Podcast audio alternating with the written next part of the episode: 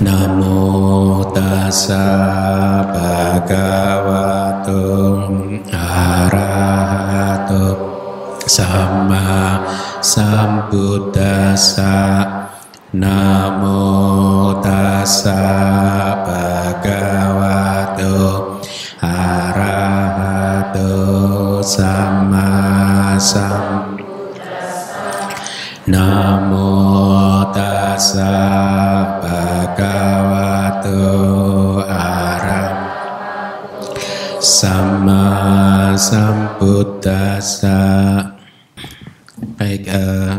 malam para upasaka upasika sekalian. Semoga anda semua dalam keadaan yang baik, sehat, bahagia. Kita kembali lagi kelas eh, setelah libur cukup panjang ya. Tapi memang biasa seperti itu di semester ini gitu. Setelah libur Desember memang kelas itu biasanya idle sampai cap gumeh. Selalu begitu dan mulai lagi normal setelah cap gomeh. Jadi memang selalu liburnya panjang. Hmm? Kalau diambil sisi positifnya memberi kesempatan Anda untuk memperdalam apa yang sudah dipelajari kan ya. Baik, eh, malam hari ini kita akan masuk ke materi yang baru yaitu empat macam kama atau bahasa Sanskertanya mungkin yang sudah Anda ketahui lebih terkenal mungkin ya karma bahasa palinya kamma gitu. Karena Anda adalah pelajar abidama maka saya akan menjelaskan secara abidama. Jadi kamma kita tahu sesungguhnya yang disebut kamma itu adalah cetasika cetana ya sekarang anda tahu cetasika cetana atau kehendak itulah yang disebut sebagai kamma. Tetapi tidak uh, cetasika muncul di berapa kesadaran? Sorry, cetana. Cetana muncul di berapa kesadaran? Semua kesadaran. Lalu apakah semua kesadaran yang muncul bisa disebut kamma? Hmm? Tidak bisa. Yang disebut kamma berarti yang bagaimana? cetana yang muncul bersama 12 akusala cita, 12 akusala cita dan kusala cita ada berapa? Ya, bagus. Dengan kata lain, cetana yang muncul bersama dengan wipaka cita tidak bisa disebut sebagai kamma. Demikian pula, kenapa cetana yang muncul di wipaka cita tidak bisa disebut kamma? Karena namanya saja wipaka ya. Jadi dia itu kesadaran tersebut sebenarnya adalah buah dari kama mana. Ya, wipaka cita itu buah dari karma kita. Jadi kalau Anda sering mengatakan, oh karma saya berbuah, karma saya berbuah, itu lebih kepada kemunculan wipaka citanya. Ya, Uh, dengan saya harap Anda mulai bisa lebih presisi untuk mendefinisikan karma dan buah karena kalau yang tidak paham abidama akan kebingungan memilah-milah antara kama dan buah kama ya. Inilah mengapa sering dikatakan toh aduh hari ini perasaan saya nggak enak. Saya sedang memetik buah karma buruk ini kayaknya. Oh, enggak, perasaan tidak enak itu muncul bersama cita apa? Dosa mula cita kan? Hmm? Berarti itu buah karma atau karma? karma baru, kama baru, ya. Jadi sekali lagi, kama tanah yang muncul bersama wipaka cita tidak bisa disebut sebagai kama. Demikian pula cetana yang muncul bersama dengan uh, kesadaran fungsional yaitu kiriya cita juga tidak bisa disebut kama. Kenapa? Hmm? Karena kesadaran tersebut adalah milik Buddha dan para arahat yang sudah menghancurkan akar dari kama. Ya ibarat pohon akarnya sudah hancur maka pohonnya udah nggak bisa tumbuh lagi. Nah akar dari kama itu ada dua yaitu cetasika yang disebut moha dan loba. Tetapi secara lebih spesifik lagi disebut awija dan tanha bagus. Awija adalah ketidaktahuan yang membuat mata batin kita tertutup seperti seseorang yang kena katarak. matanya tertutup oleh katarak sehingga tidak bisa melihat realitas sesuai atau apa adanya gitu. Tidak bisa melihat empat kebenaran mulia. Ya, tidak memahami bahwa uh, tidak memahami kebenaran mulia yang pertama, yang kedua, ketiga dan keempat ya. Nah, kalau lebih ini lagi, kamak itu bahasa Pali artinya sebenarnya perbuatan ya atau tindakan atau kadang juga disebut profesi pekerjaan. Jadi kalau seseorang itu profesinya petani ya dia kamaknya petani gitu. Tapi dalam konteks ini disebut sebagai perbuatan atau tindakan. Kalau dengan bahasa suta kan Buddha mengatakan cetana ahang, cetana ahang bikawe kamang wadami wahai para biku. Yang saya katakan sebagai kama adalah cetana, adalah kehendak. Kehendak kama diperbuat ya diperbuat melalui tubuh, ucapan dan pikiran. Ya. Jadi itu arti dari kama. Nah, karena kita mau mempelajari dari sisi abidama, maka informasi-informasi yang agak detail seperti ini perlu saya sampaikan. Nah, eh, di bab ini kita akan mempelajari empat macam kama. Sebenarnya kama catuka ini diartikan juga empat jenis kama yang masing-masing terdiri dari empat anggota, kira-kira begitu. Jadi empat kali empat, four wheel drive. 16. Nanti kita akan mempelajari 16 uh, eh, tipe-tipe karma yang dibagi dalam empat grup, empat kelompok yang uh, empat kelompok besar, ya. Uh, Tadi saya katakan bahwa karma yang muncul di kesadaran fungsional, eh sorry, cetana yang muncul di kesadaran fungsional tidak bisa disebut sebagai karma. Ya, oleh karena itu, apa pun yang dilakukan oleh Buddha dan para arahat sudah tidak lagi mempunyai potensi untuk membuahkan hasil. Ya, karena akarnya udah patah, udah hancur sehingga pohonnya sudah tidak bisa tumbuh lagi. Buddha masih melakukan perbuatan kegiatan sehari-hari arahat juga seperti itu, tetapi semua perbuatan dan kegiatan yang dilakukan beliau sudah kehilangan potensi. Saya ulangi lagi potensi. Artinya potensi itu kekuatan untuk satu hari nanti kalau ketemu dengan kondisi dan syarat yang tepat maka dia bisa berbuah. Potensi itu sudah hilang di arus rangkaian arus kesadaran Buddha dan para arahat. Tetapi walaupun demikian, sejak menjadi Buddha atau mencapai tingkat kesucian arahat, beliau-beliau ini masih tetap harus memetik buah karma yang beliau lakukan di masa lalu, khususnya karma buruk.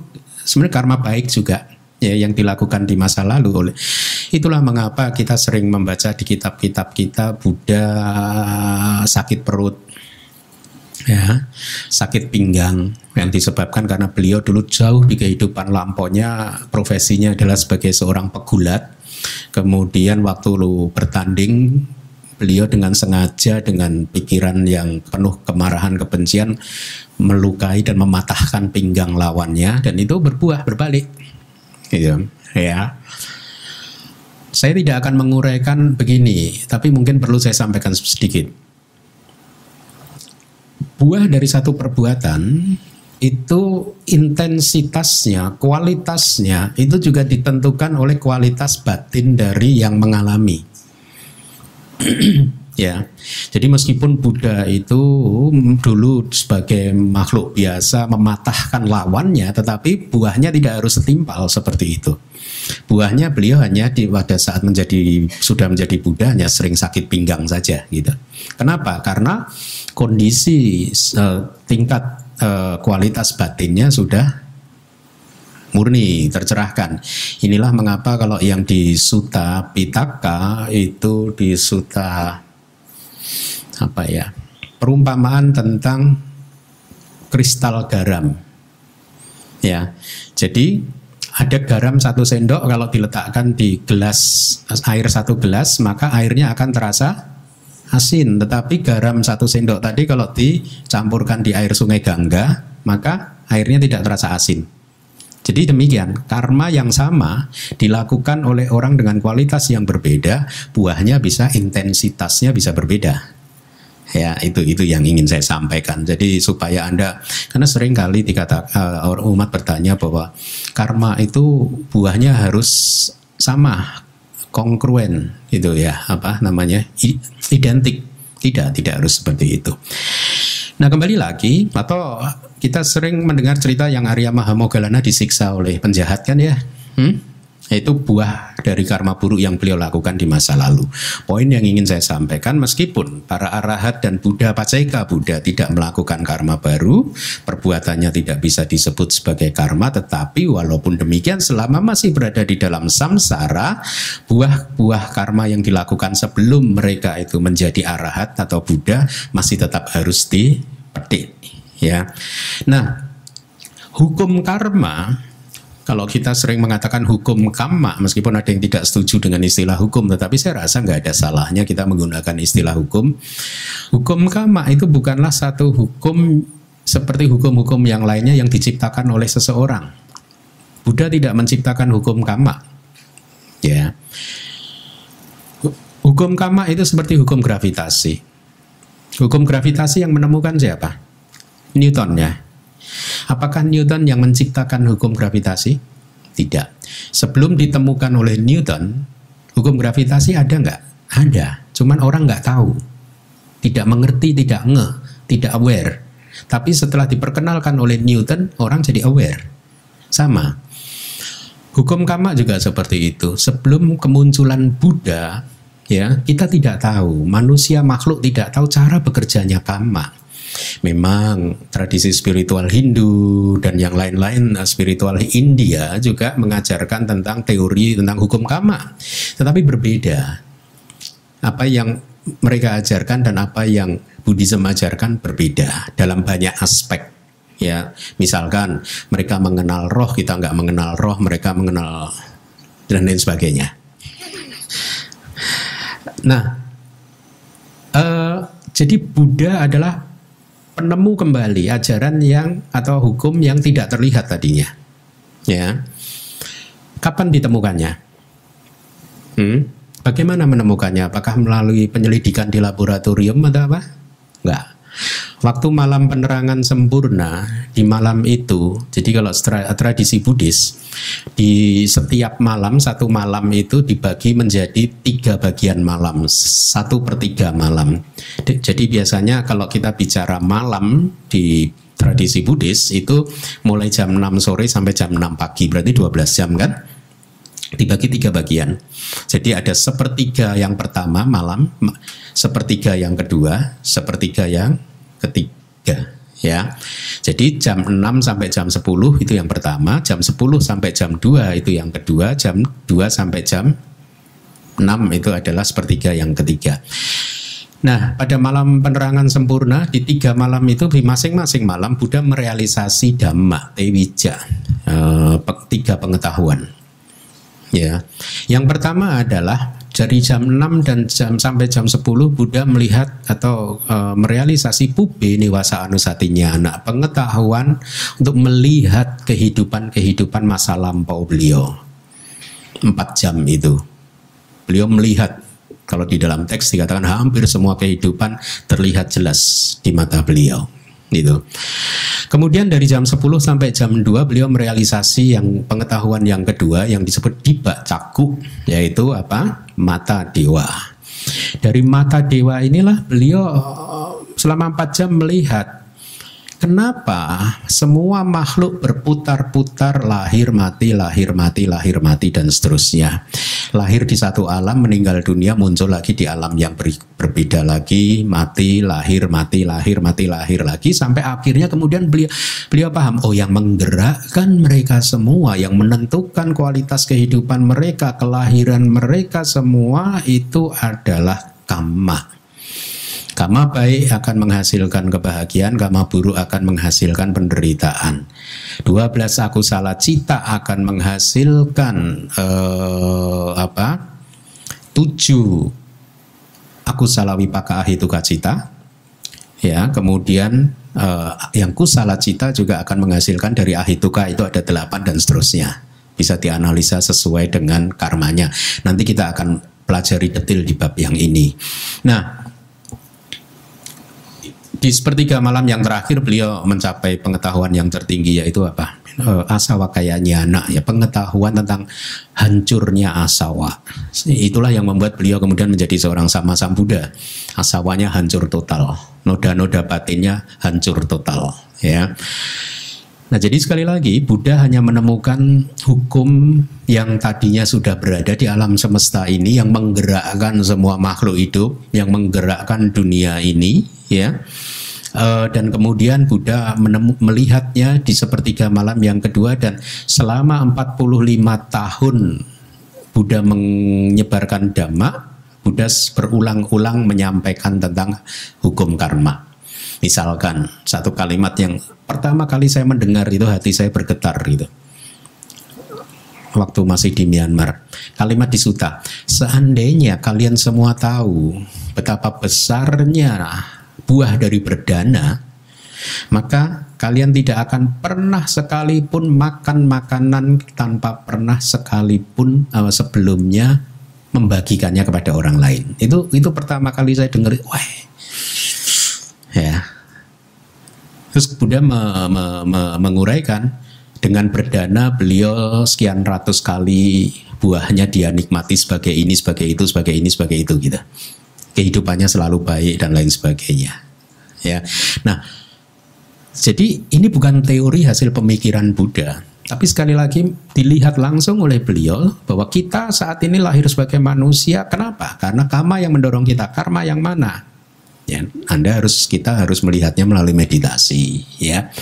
Nah, jadi eh, sekali lagi kemudian uh, saya sampaikan lagi uh, ulangi lagi hasil atau buah dari kama itu yang buah langsungnya itu sesungguhnya apa wipaka cita ya tapi kalau kita berbicara wipaka cita kan cita tidak pernah bisa muncul sendiri kan selalu dengan cetasikanya kan ya. Jadi kalau sekarang karena Anda sudah bab sampai di bab 5, setiap kali bertemu dengan istilah cita, Anda harus segera tahu oh cita dan cetasika yang muncul bersamanya.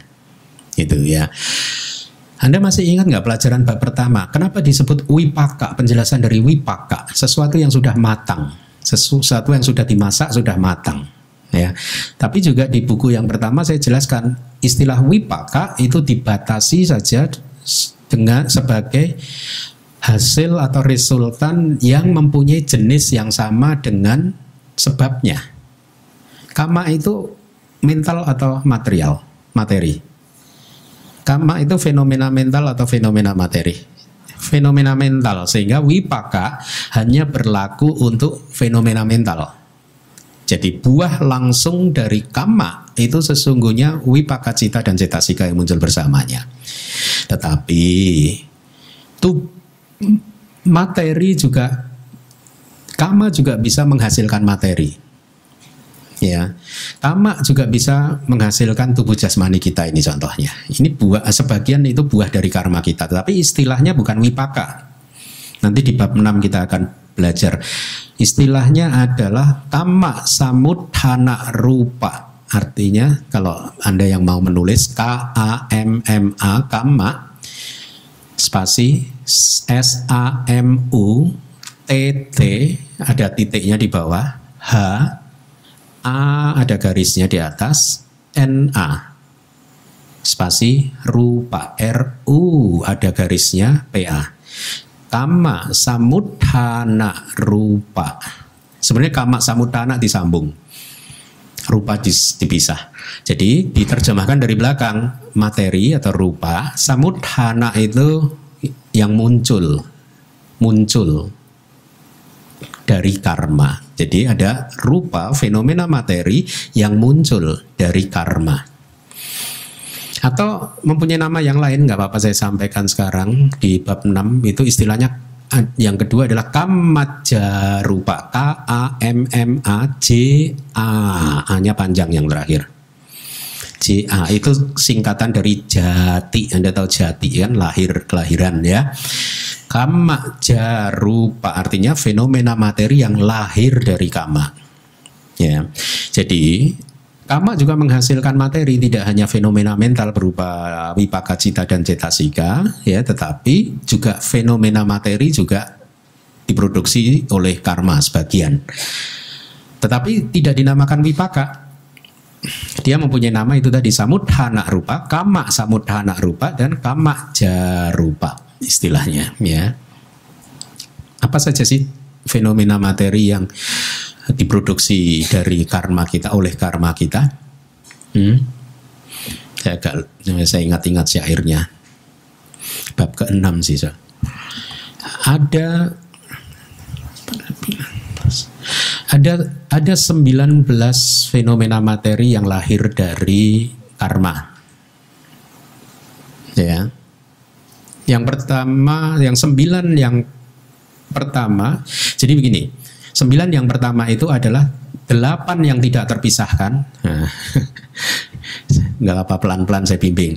Jadi fenomena materi yang akan anda nanti semester depan pelajari itu dalam kelompok yang terkecilnya itu disebut rupa kelapa. Ya, kelapa itu kelap. Nah, kelap gampang kan di ingat-ingat kelompok kelompok materi. Jadi fenomena materi tidak muncul sendirian, enggak. Dia muncul dalam kelompok yang disebut rupa kelapa.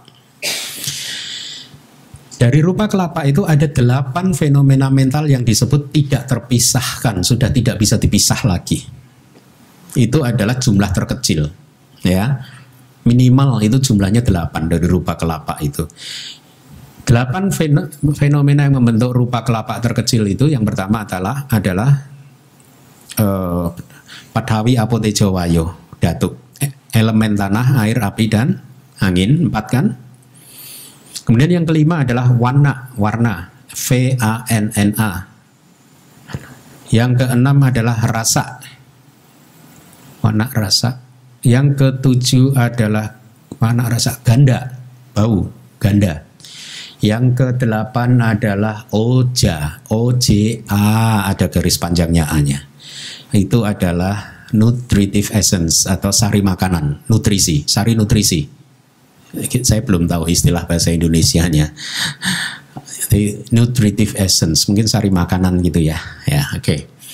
Itu delapan inseparable, tidak terpisahkan. Nah, tadi saya katakan dalam satu kelompok ini bukan delapan, tapi sembilan. Yang satu adalah jiwitindria, rupa. Yang membuat rupa ini hidup. Seperti jiwitindria cetasika yang membuat mental kita hidup, mampu bergerak, mampu mempertahankan kelangsungannya. Itu jiwit indria kan, indria kehidupan kan, indera kehidupan. Jadi sembilan ini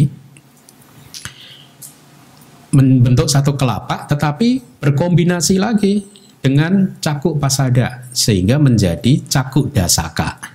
Ditambah satu cakuk pasada itu indera mata, sensitivitas mata yang membuat image itu terpantul di indera mata kita, kornea mungkin gitu ya. Nah, saya mungkin salah. Tapi itu yang membuat kita bisa melihat cakuk pasada. Dia satu individu rupa, tetapi karena tadi minimal kan delapan, dia tidak bisa hidup sendiri. Dia masuk ke dalam kelompok yang tadi sembilan. Jadi menjadi cakuk dasaka. Berarti cakuk dasaka itu dasa sepuluh. Berarti Aling itu mengusul uh, dulu menyampaikan ke saya istilahnya apa ya kelompok yang isinya 10 anggota gitu. Ya, kalau kesebelasan kan sebelas, kayaknya kita adopsi aja kesepuluhan. Meskipun di kamus besar bahasa Indonesia tidak ada, tapi saya rasa akan saya perkenalkan ini untuk semester depan. Jadi cakuk dasaka, dasa itu sepuluh, ya, cakuk yang uh, terdiri dari sepuluh fenomena mental itu artinya itu adalah kesepuluhan mata, artinya apa? Rupa kelapa yang ada di mata individu ini yang terdiri sebenarnya dari 10 fenomena men, uh, rupa yaitu apa tadi? Patawi apotejo wayo wana ganda rasa oja 8 jiwi tindria dan cakuk pasada. Ya. Kemudian yang sembilan tadi juga bergabung dengan sota pasada jadi membentuk indera telinga kita. Ya Jadi 10 jadi sota dasaka. Kemudian juga berkombinasi dengan yang hidung, gana, gana dasaka. Kemudian berkombinasi dengan lidah, jiwa pasada.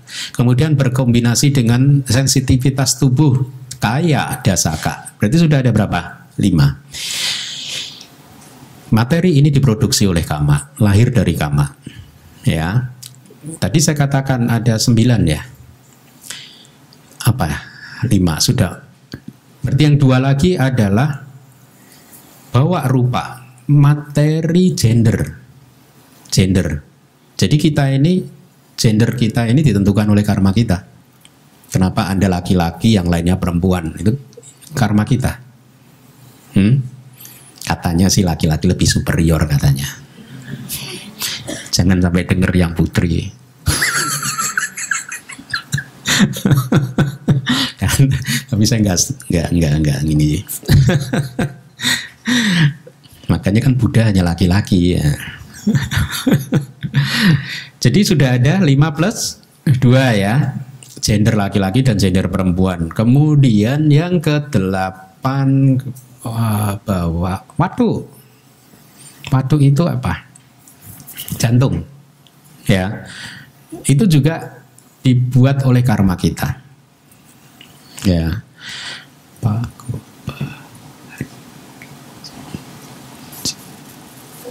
Ya, yang kesembilan jiwitindria itu sendiri. Ya, jadi ini semua fenomena materi yang sudah saya sebutkan tadi itu diproduksi oleh kama. Kama jarupa, materi yang lahir dari kama. Jadi panca indera Anda itu lahir dari kama Anda, ya. Kemudian seks uh, gender, seks uh, ya gender itu lahir dari karma Anda. Kemudian jiwitindria itu juga dari karma Anda. Indra-indra kehidupan materi itu juga dari karma Anda. Ya, makanya ada orang yang katakanlah umurnya sebenarnya masih muda tapi cepat tua. Karena jiwit indrianya atau orangnya udah tua tapi kelihatan muda gitu. Ya, kira-kira seperti itu. Karena karmanya dia, ya. Nah, jadi sekali lagi buah dari karma tidak hanya wipaka cita tetapi juga beberapa fenomena materi yang sudah uh, saya sebutkan tadi ya. Sehingga contohnya pada saat karma itu berbuah, dia berbuah di dua momen secara teknis. Momen yang pertama adalah momen patik sandi, karena momen kemunculan patik sandi. Ya, saya tidak mengatakan patik sandi cita di sini, tetapi patik sandi saja, penyambung kelahiran kembali tidak kesadaran penyambung kelahiran kembali. Kenapa? Karena kalau saya mengatakan buah karma muncul di patik sandi, itu artinya di detik pertama di kelahiran kita, kelahiran setiap makhluk, itu karma berbuah berupa patik sandi.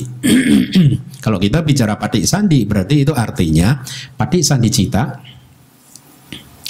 cetasika yang muncul bersamanya, dan juga tiga kelapa, tiga rupa kelapa yang langsung muncul di detik itu juga bersamaan. Tiga rupa kelapa itu adalah kaya dasaka per kesepuluhan tubuh yaitu embrio yang akan membentuk tubuh kita masing-masing. Ya, jadi sejak awal pertama kelahiran kita kita sudah mewarisi dari karma kita calon tubuh kita itu yang berkembang sekarang ini seperti sekarang. Kenapa saya seperti ini, Anda seperti itu tubuhnya. Kemudian yang kedua adalah bawa dasaka yaitu kesepuluhan gender untuk sementara saya terjemahkan gender ya. Sehingga membuat Anda seperti itu, saya seperti ini, kita seperti kita masing-masing. Kemudian rupa kelapa yang ketiga adalah kesepuluhan uh, hati, jantung hati, landasan hati kita. Ya. Jadi di detik pertama dari setiap kelahiran kama berbuah berupa itu tadi. Padi sandi ya yang terdiri dari tiga kelompok cita, cetasika dan rupa. Tetapi karma tidak hanya muncul di momen itu saja. Momen yang kedua disebut bahasa palingnya pawati, P A V A T T I. Pawati. Arti dari kata pali pawati itu kejadian. Kejadian. Jadi karma juga berbuah berupa kejadian. Maksudnya apa? Kejadian sehari-hari. yang kita alami sejak pati sandi tadi muncul, detik berikutnya itu disebut pawati sampai meninggal dunia nanti. Jadi di sepanjang kehidupan kita sejak kemunculan, sejak kelenyapan pati sandi, kita sudah memetik karma terus sampai nanti meninggal dunia, lahir lagi, meninggal, lahir lagi sampai keluar dari samsara. Hanya pada saat kita bisa keluar dari samsara maka semuanya selesai. Ya. Jadi itu uh, informasi awal yang bisa saya sampaikan. Mari kita lanjutkan. Mohon dibaca. Siapa? Ups, sorry. Ya. Berdasarkan fungsinya, terdapat empat kama yang dinamakan kama produktif, kama suportif, kama represif, dan kama destruktif. Nah, saya minta Anda hafalkan ini ya. Ada empat kama produktif, suportif, represif, destruktif. Itu kalimat palingnya kalau yang suka di atas janaka M-nya dihilangi. Terus berikutnya upadambaka M-nya dihilangi. Upak pilaka M-nya dihilangi. Upak gataka. Ya. Berdasarkan fungsi kicak wasena. Ya. Jadi empat karma berdasarkan fungsi apa saja? Produktif, suportif yang mendukung, represif yang menekan, kemudian destruktif yang menghancurkan. Nanti kita akan bahas. Kemudian silakan lagi dibaca.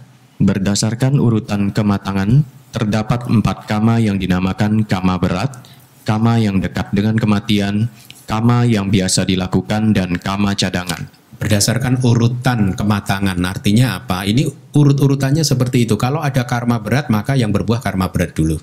Kalau tidak ada karma berat berarti yang berbuat yang mendapat kesempatan untuk berbuah adalah karma yang dekat dengan kematian dulu. Kalau dua itu tidak ada berarti yang ketiga karma yang biasa dilakukan. Kalau tiga-tiganya nggak ada mana yang berbuah? Karma cadangan. Ya, Anda yang pengen bahasa palinya tuh di atas garuka m titiknya dihilangi itu berat. Asena itu eh, dekat dengan kematian. Acina itu kama kebiasaan ya. Pak Ahok Seado itu namanya Bante A Cina aslinya gitu ya. Kemudian katata kama itu kama cadangan ya. Mari kita lihat penjelasannya.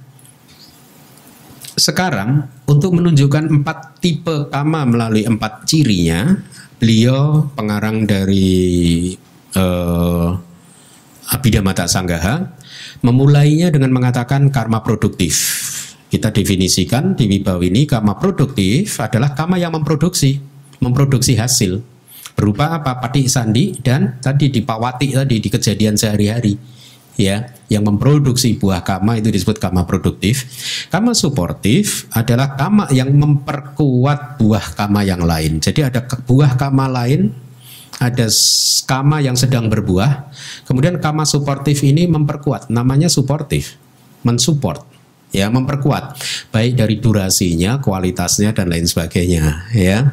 Kemudian yang ketiga adalah kama represif adalah kama yang setelah menghampiri buah kama yang lain kemudian menekannya ini definisinya. Artinya kama represif ya merepres, menekan.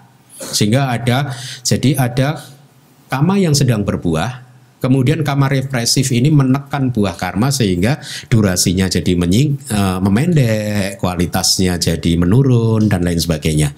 Itu definisinya ya. Kemudian uh, yang keempat adalah kama destruktif. Destruktif itu kan penghancur gitu ya. Adalah kama yang setelah menghampiri buah kama yang lain lalu membunuhnya, lalu menghancurkannya. Jadi ada buah kama sedang bekerja, kemudian kama destruktif ini muncul sehingga buah kamanya itu dihancurkan, berhenti. Gitu ya. Seperti anak panah kalau di kitab komentar. Anak panah ditembakkan gitu, anak panahnya itu sedang melaju, tiba-tiba ada kekuatan lain yang menahannya, tep sehingga anak panahnya jatuh. Stop, berhenti. Itu karma yang merusak, yang menghancurkan, ya. Nah,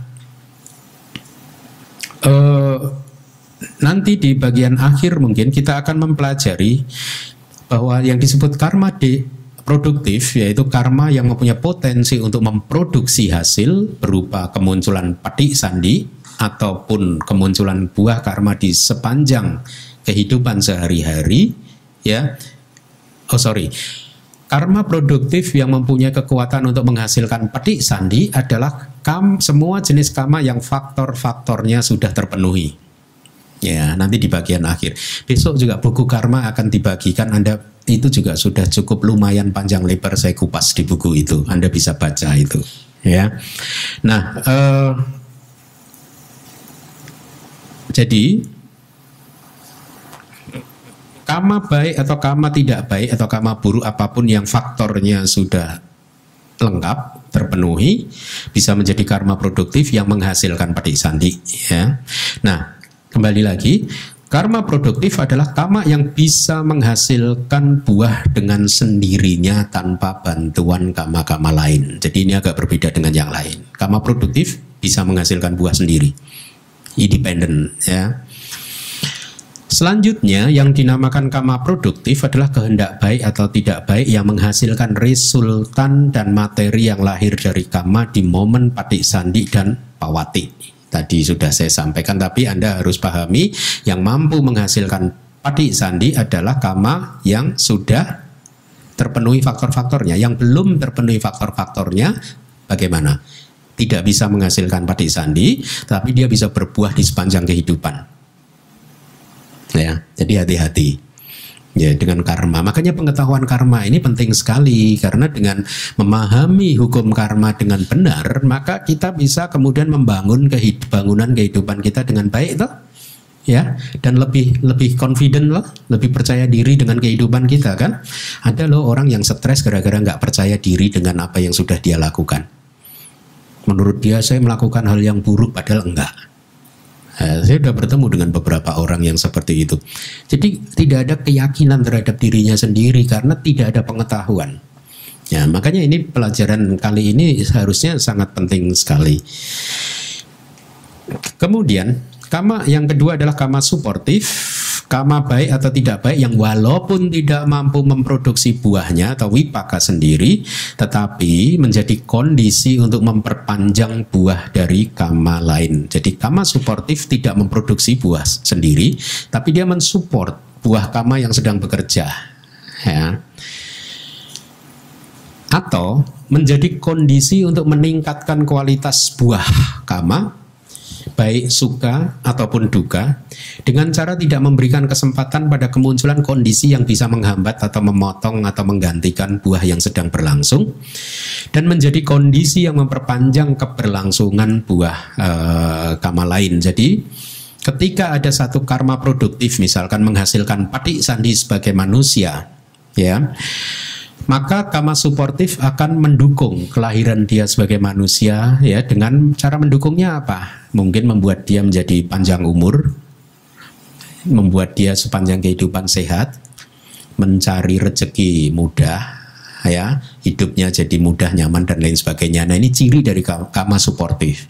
Bisa bahkan memperpanjang umur, membantu karma produktif untuk memperpanjang umur. Gitu. Jadi misalkan sebaliknya kalau karma produktif yang buruk misalkan ya, jadi karma buruk berbuah. Berbuahnya adalah di sepanjang kehidupan di kejadian sehari-hari misalkan dengan memunculkan penyakit.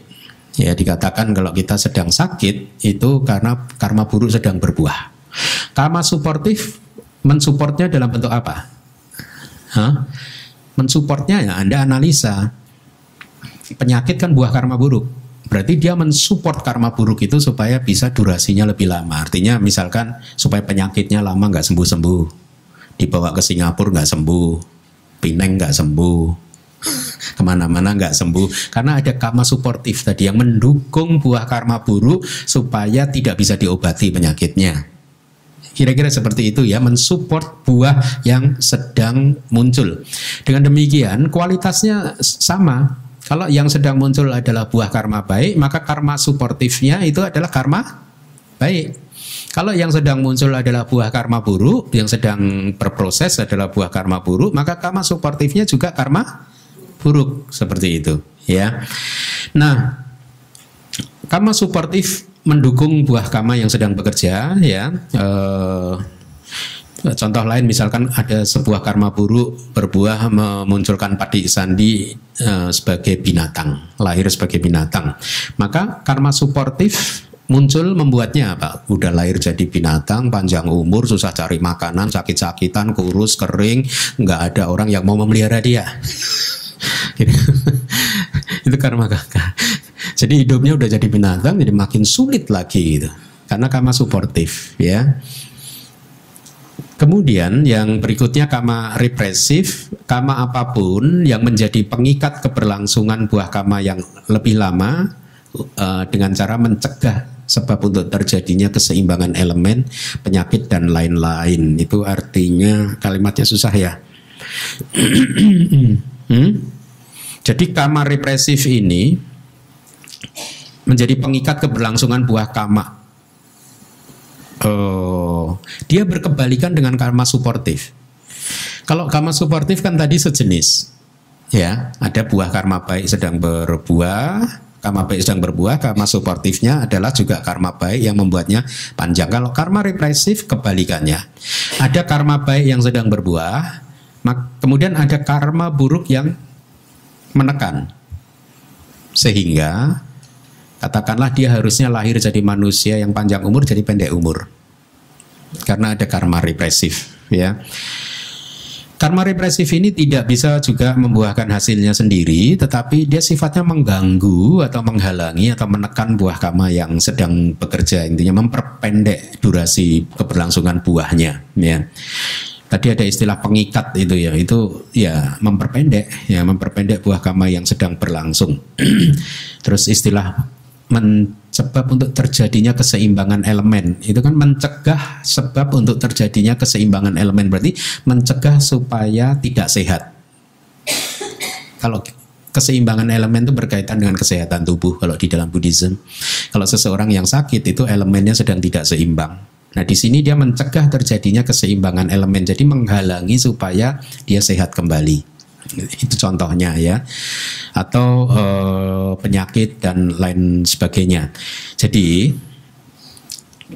kalau contoh-contoh yang bisa kita temukan di kitab-kitab kalau ada sebuah karma produktif ya yang kuat dihalangi atau ditekan oleh karma represif itu misalkan seharusnya satu makhluk lahir di alam yang tinggi ya tetapi karena ada karma represif jadi dia lahir di alam yang lebih rendah ya.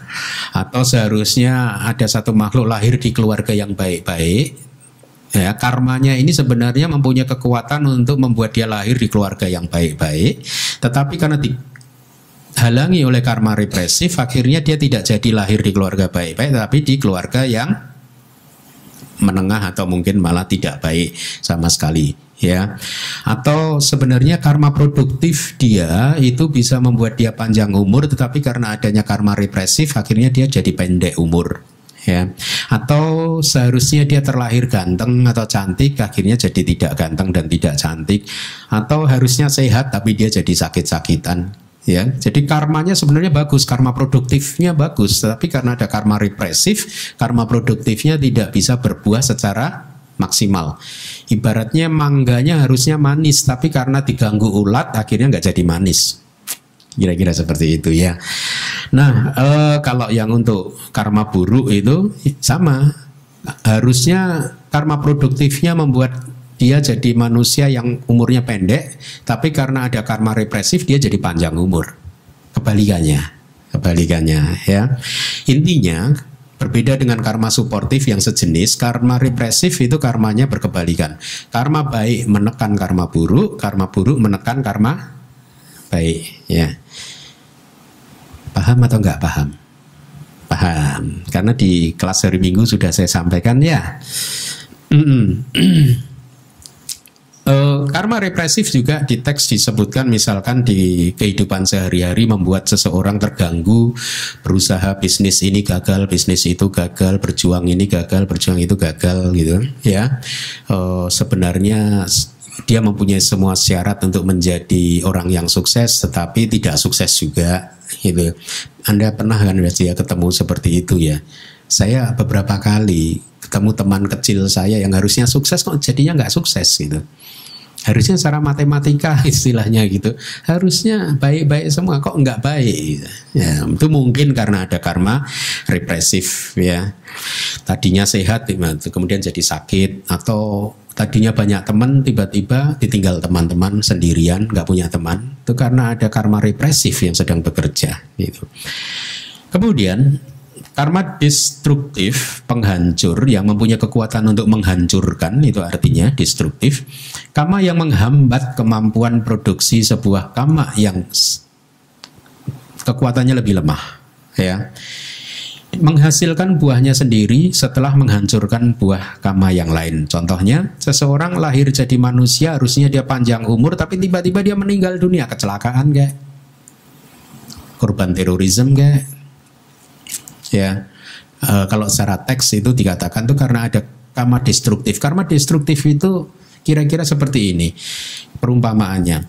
E, nyala api lampu minyak. Harusnya sumbunya masih minyaknya masih. Ya apinya masih menyala. Tiba-tiba mati padahal minyaknya masih sumbunya masih. Kenapa mati? Karena ada angin. Ya tiba-tiba ada angin berhembus uh, apinya mati Ya, itu sifat dari karma destruktif. Sesungguhnya karma produktif dia masih mem, harusnya dia masih hidup. Ya. Uh, harusnya panjang umur tapi tiba-tiba dia harus meninggal karena ada karma uh, yang menghancurkan. Kalau di teks kita contohnya Dewa Data. Anda tahu Dewa Data kan? Dewa Data itu kalau sesuai teks dikatakan seharusnya karma produktifnya lebih panjang tapi karena dia melakukan karma buruk yang berfungsi kemudian sebagai karma yang menghancurkan, dia tiba-tiba mati di telan bumi masuk ke neraka wiji kan? Ya, uh, itu yang uh, disebut karma destruktif atau dewa data itu tadinya menguasai jana dan apinya, sakti loh dewa data itu tiba-tiba jananya hancur, hilang, apinya hancur juga. Gara-gara apa? Beliau melakukan dua karma berat, yaitu dengan pikiran jahat bermaksud melukai Buddha, dan yang kedua adalah memecah belah sangga. Ya, jadi karma-karma itu tiba-tiba memporak-porandakan kehidupannya. Ya. Dua kama yang kecil ya masuknya. Anantarya kama Kemudian uh, di teks kita juga ada jadi melalui dorongan dari tenaga kama, kama bala ya. Uh, seseorang yang mau meninggal dunia mendapatkan tanda-tanda tujuan mau terlahir di alam-alam tertentu ya. Tapi kemudian ada misalkan dalam cerita ini adalah tanda tujuan di alam yang buruk, yang rendah. Dia akan terlahir di alam yang rendah. Tetapi karena ada kekuatan kama baik yang berbuah, ya bisa saja itu karma baik yang berubah berbuah itu karena murni dari perbuatan dia sendiri di masa lalu dan memang harus berbuah tiba-tiba untuk menggantikan tanda tujuan yang ke alam yang buruk menjadi tanda tujuan ke alam yang baik bisa juga karena dikondisikan oleh teman-teman yang uh, di sekelilingnya. Ya, makanya kita kalau sedang menunggui orang sakit yang kira-kira sudah mendekati detik terakhir di dalam kehidupannya, kita harus skillful, harus terampil untuk membangkitkan memori-memori baik dia ya membangkitkan perbuatan baik kebajikan-kebajikan karma baik karma baik yang sudah dia lakukan di masa lalu supaya hatinya jadi bahagia lagi damai lagi karena itu akan mengkondisikan kelahiran dia di alam yang baik. Jadi kita pun sebenarnya bisa mengkondisikan ya, mengkondisikan buah karma baik dia untuk berbuah. Uh, karma baik dia untuk berbuah. Tapi kita juga bisa mengkondisikan karma buruk dia untuk berbuah. ya udah tahu orang mau mati diingetin kamu tahu nggak si A itu sebel tadi mau ke sini ketemu dia lagi oh itu ya oh, nggak mati hati-hati. Makanya jangan berpikir, jangan suka nyinyir, jangan suka apa, eh, apa ya istilahnya ya bercerita hal yang tidak baik itu. Jadi e, karena dorongan tenaga kama tadinya gati nimitanya itu buruk tetapi dikondisikan oleh orang atau juga memang karena ada karmanya sendiri yang memang harus berbuah karma baiknya akhirnya gati nimitanya berubah ya. Jadi itu juga di teks disebutkan karma destruktif, gati nimita yang buruk dihancurkan. Akhirnya berubah jadi gati nimita yang baik. Paham kan ya gati nimita ya tanda tujuan untuk terlahir di alam yang baik gitu. Anda masih ingat cerita tentang pemburu itu? di Sri Lanka itu yang anaknya adalah seorang biku, ya kan? Dia sebelum meninggal beberapa hari sebelum meninggal kan berteriak-teriak terus dikejar-kejar anjing kayak dikejar-kejar binatang buruannya kayak gitu kan. Kemudian anaknya yang kebetulan seorang biku paham ini adalah tanda kalau didiamkan kalau orang ayahnya ini meninggal dengan gati nimita seperti itu pasti dia lahir di empat apa ya salah satu ya. Tapi anaknya seorang biku pinter Akhirnya apa? Ayahnya dibawa ke pagoda untuk melakukan persembahan bunga kepada Buddha di altar di pagoda. Ya singkat cerita, akhirnya gati nimita yang buruk tadi berubah. Akhirnya ayahnya terlahir di surga. Jadi kita bisa membantu dengan cara-cara seperti itu, ya. Eh, kebalikannya juga sama, seseorang tadinya gati ini mitanya baik tapi berubah jadi buruk seperti yang tadi saya katakan ya. Nah, karma destruktif baik itu karma baik ataupun karma buruk yang pasti menghambat buah karma lain dan kemudian menghasilkan buahnya sendiri. Jadi dia menghambat, menghentikan karma lain yang sedang berbuah dihentikan, terus dia menghasilkan buahnya sendiri. Jadi mirip dengan karma produktif, bedanya Karma destruktif dia kepo dulu. Karma yang sedang berbuah di stop dulu baru dia berbuah. Kalau karma produktif tidak begitu. Ya, tidak menghambat buah karma lain.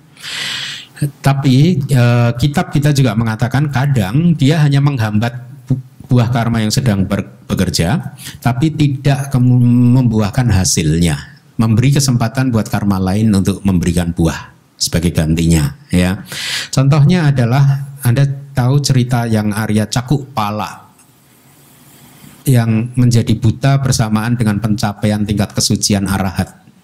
Tahu ya? Dia dituduh oleh teman-temannya uh, melanggar sila yang ber, apa pembunuhan kan ya. Tetapi Buddha mengatakan tidak karena dia tidak melihat. Ya. Nah, dikatakan di dalam teks uh, karma yang membuatnya dia buta itu adalah karma uh, destruktif ya tiba-tiba buta jadi matanya yang tadinya sehat di stop aja tapi tidak menghasilkan buah lagi karma destruktifnya gitu. Jadi dia hanya menghentikan buah karma baik yang sedang bekerja dihentikan tapi dia sendiri tidak menghasilkan buah. Ya. Itu contoh-contoh yang bisa kita temui. Kemudian kita lanjutkan lagi. Berdasarkan urutan kematangan. Tadi sudah saya sampaikan ada empat juga. Yang pertama adalah kama berat, ya, yaitu sebuah kama yang saya beri warna kuning ada dua berarti sangat tercela atau sangat agung. Jadi ini sangat tercela ini untuk karma buruk yang berat, sangat agung ini untuk karma berat yang baik dan mustahil untuk dihancurkan atau ditolak oleh karma lain. Dia tetap harus berbuah ya. Jadi ada karma yang sesuai dengan urutan kematangannya dia begitu dilakukan dia harus berbuah. Ya. Dari sisi karma baik karma berat yang baik ini adalah pencapaian jana. Ya. Dari sisi karma yang buruk karma berat yang buruk ini adalah panca anantarya kama tam, lima kama yang an antaria. Lima kama sebenarnya arti an antaria itu kama yang buahnya tanpa antara. Tidak ada antara lagi, tidak ada jarak lagi. Artinya apa? Karma tersebut diperbuat di kehidupan saat ini, dia langsung berbuah berupa kemunculan patik sandi di kehidupan persis setelah ini. Tidak ada jarak, tidak ada antara. Tapi bisa juga teks-teks kita sering mengatakan panca anantarya kama sebagai kama yang keji. Ya di buku karma saya gunakan istilah kama yang keji yang besok akan dibagikan. Kenapa disebut keji ya sesuai biar mudah diingat-ingat saja. Karena bahasa Inggrisnya juga menggunakan itu jadi saya ikuti saja. Ada lima yang buruk membunuh ayah kandung, membunuh ibu kandung, membunuh arahat, dengan pikiran buruk, dengan pikiran jahat melukai tubuh Buddha, dan yang kelima adalah memecah belah sangga. Lima kama yang keji ini mempunyai kekuatan yang berbeda. Ya, yang nomor satu itu paling ringan. Tapi jangan coba-coba tidak. Maksudnya dibanding yang empat yang lain. Yang paling berat nomor lima, nomor dua, nomor empat. Pokoknya dari bawah kekuatannya. Yang paling bawah itu paling kuat, kemudian makin ke atas dia makin ringan. Tapi seringan-ringannya tetap neraka awiji. Maksudnya begini, kenapa di teks abidama? Karena abidama harus presisi, harus tepat kan? Maksudnya begini, kalau ada seseorang melakukan dua karma keji, maka mana yang berbuah dulu itu tadi yang kuat dulu yang akan berbuah. Contoh Dewa Data. Dewa Data melakukan dua karma keji kan? Yaitu apa? Melukai Buddha dan juga memecah belah sangga. Mana yang membuat dia lahir di Awiji? Yang memecah belah sangga. Ya memecah belah sangga. Nah berkaitan dengan mempunyai dengan pikiran jahat, pikiran ya dengan pikiran jahat duta mana dengan pikiran jahat melukai Buddha itu di teks disebutkan ada yang mengatakan melukai itu darahnya sampai keluar. Tidak di kitab komentar dijelaskan bahwa Buddha itu tidak ada yang bisa melukai. Artinya sampai darahnya keluar tidak.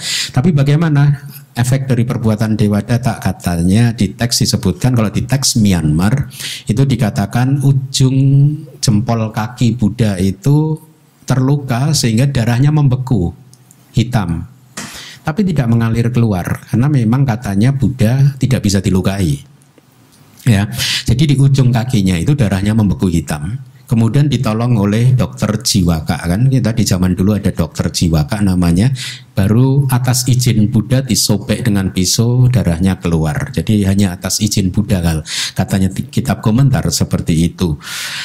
Nah, itu tadi adalah karma berat yang mustahil untuk dihancurkan atau ditolak oleh karma lain. Artinya kalau seseorang melakukan karma berat pasti berbuah. Nah, sekarang pengertiannya seperti ini.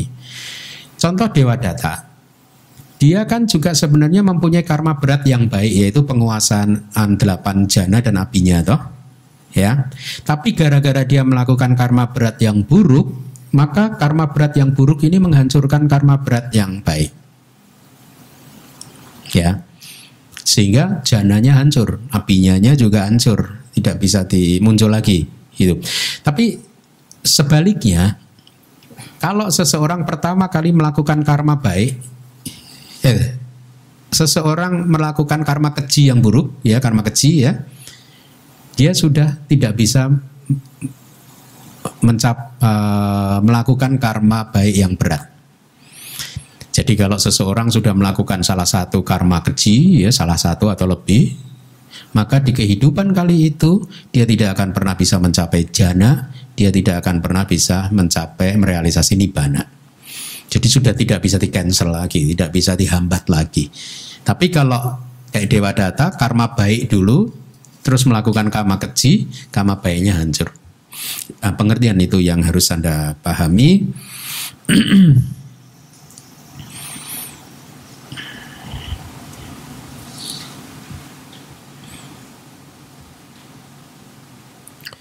uh, Ya, berkaitan dengan seseorang yang sudah melakukan kama keji kemudian tidak bisa mencapai jana jalan buah dan nibana contohnya siapa? Raja Ajata satu. Ya. Raja Ajata satu itu seharusnya mempunyai cukup parami untuk menjadi seorang sotapana. Tapi karena dia melakukan kama keji yaitu apa? Membunuh ayah kandungnya sendiri maka kesempatan dia untuk menjadi seorang sotapana tertutup ya. Dia tidak bisa tidur selama beberapa malam sampai akhirnya ber, me, berte, uh, ya ber, ber, bermaksud bertekad untuk menemui Buddha. Dan begitu ketemu Buddha malam hari itu Buddha berceramah tentang samanya pala suta buah tentang uh, buah pertapaan. Dan pada malam hari itu setelah mendengarkan suta tersebut muncul sadda Raja Jata satu terhadap Buddha, kemudian hatinya menjadi tenang lagi dan dikatakan karma mendengarkan dhamma tadi itu menjadi kama yang represif. Harusnya dia lahir di neraka yang dalam tapi kemudian karena karma tersebut ya akhirnya dia lahir di neraka minor yang lebih kecil gitu, yang lebih intensitas penderitaannya tidak separah dari yang semestinya itu.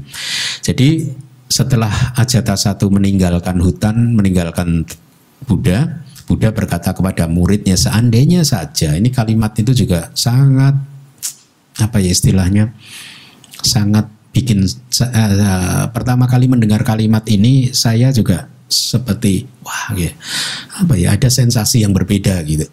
Intinya kalimatnya begini seandainya saja raja itu tidak melakukan karma buruk tadi yang berat membunuh ayah kandungnya maka di tempat duduk ini pula setelah selesainya ceramah tadi dia sudah menjadi sotapana. Yang saya sempat shock itu dalam artian kehidupan bisa seperti itu loh hati-hati loh. Saya sudah bertemu dengan banyak kasus jalan hidup seseorang berbelok hanya gara-gara kecerobohan keteledoran dia. Dan akibatnya bisa jadi fatal. Seperti ajata satu itu. Seandainya saja dia tidak ceroboh, dia jadi sotapana.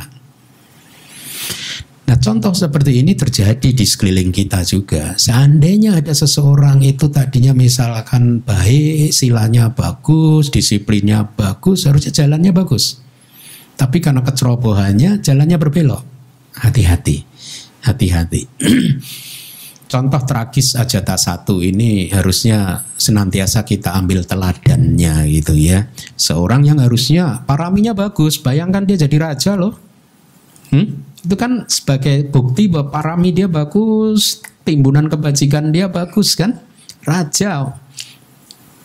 Sebenarnya dia pewaris tunggal dari Raja Bimbisara. Mau nggak mau tahta akan jatuh ke dia. Tapi gara-gara dia mendengar guru yang keliru dan dia kurang mindful, akhirnya dia melakukan karma keji. Yang membuat jalan hidupnya berubah total harusnya jadi sotapana malah sekarang di neraka terhadap sesuatu yang nggak masuk akal menurut saya. itu kalau ditunggu juga tahta kerajaan jatuh ke dia. Hmm, kenapa harus tidak sabar sampai harus membunuh ayahnya gitu? Kalau anda baca cerita kalau di rumah nanti anda Google cerita Ajata satu membunuh ayahnya itu dramatis, dramatis. Bagaimana sebenarnya ayahnya itu cinta sekali, sayang sekali sama Ajata satu. Meskipun semua peramal itu makanya dikatakan Ajata satu.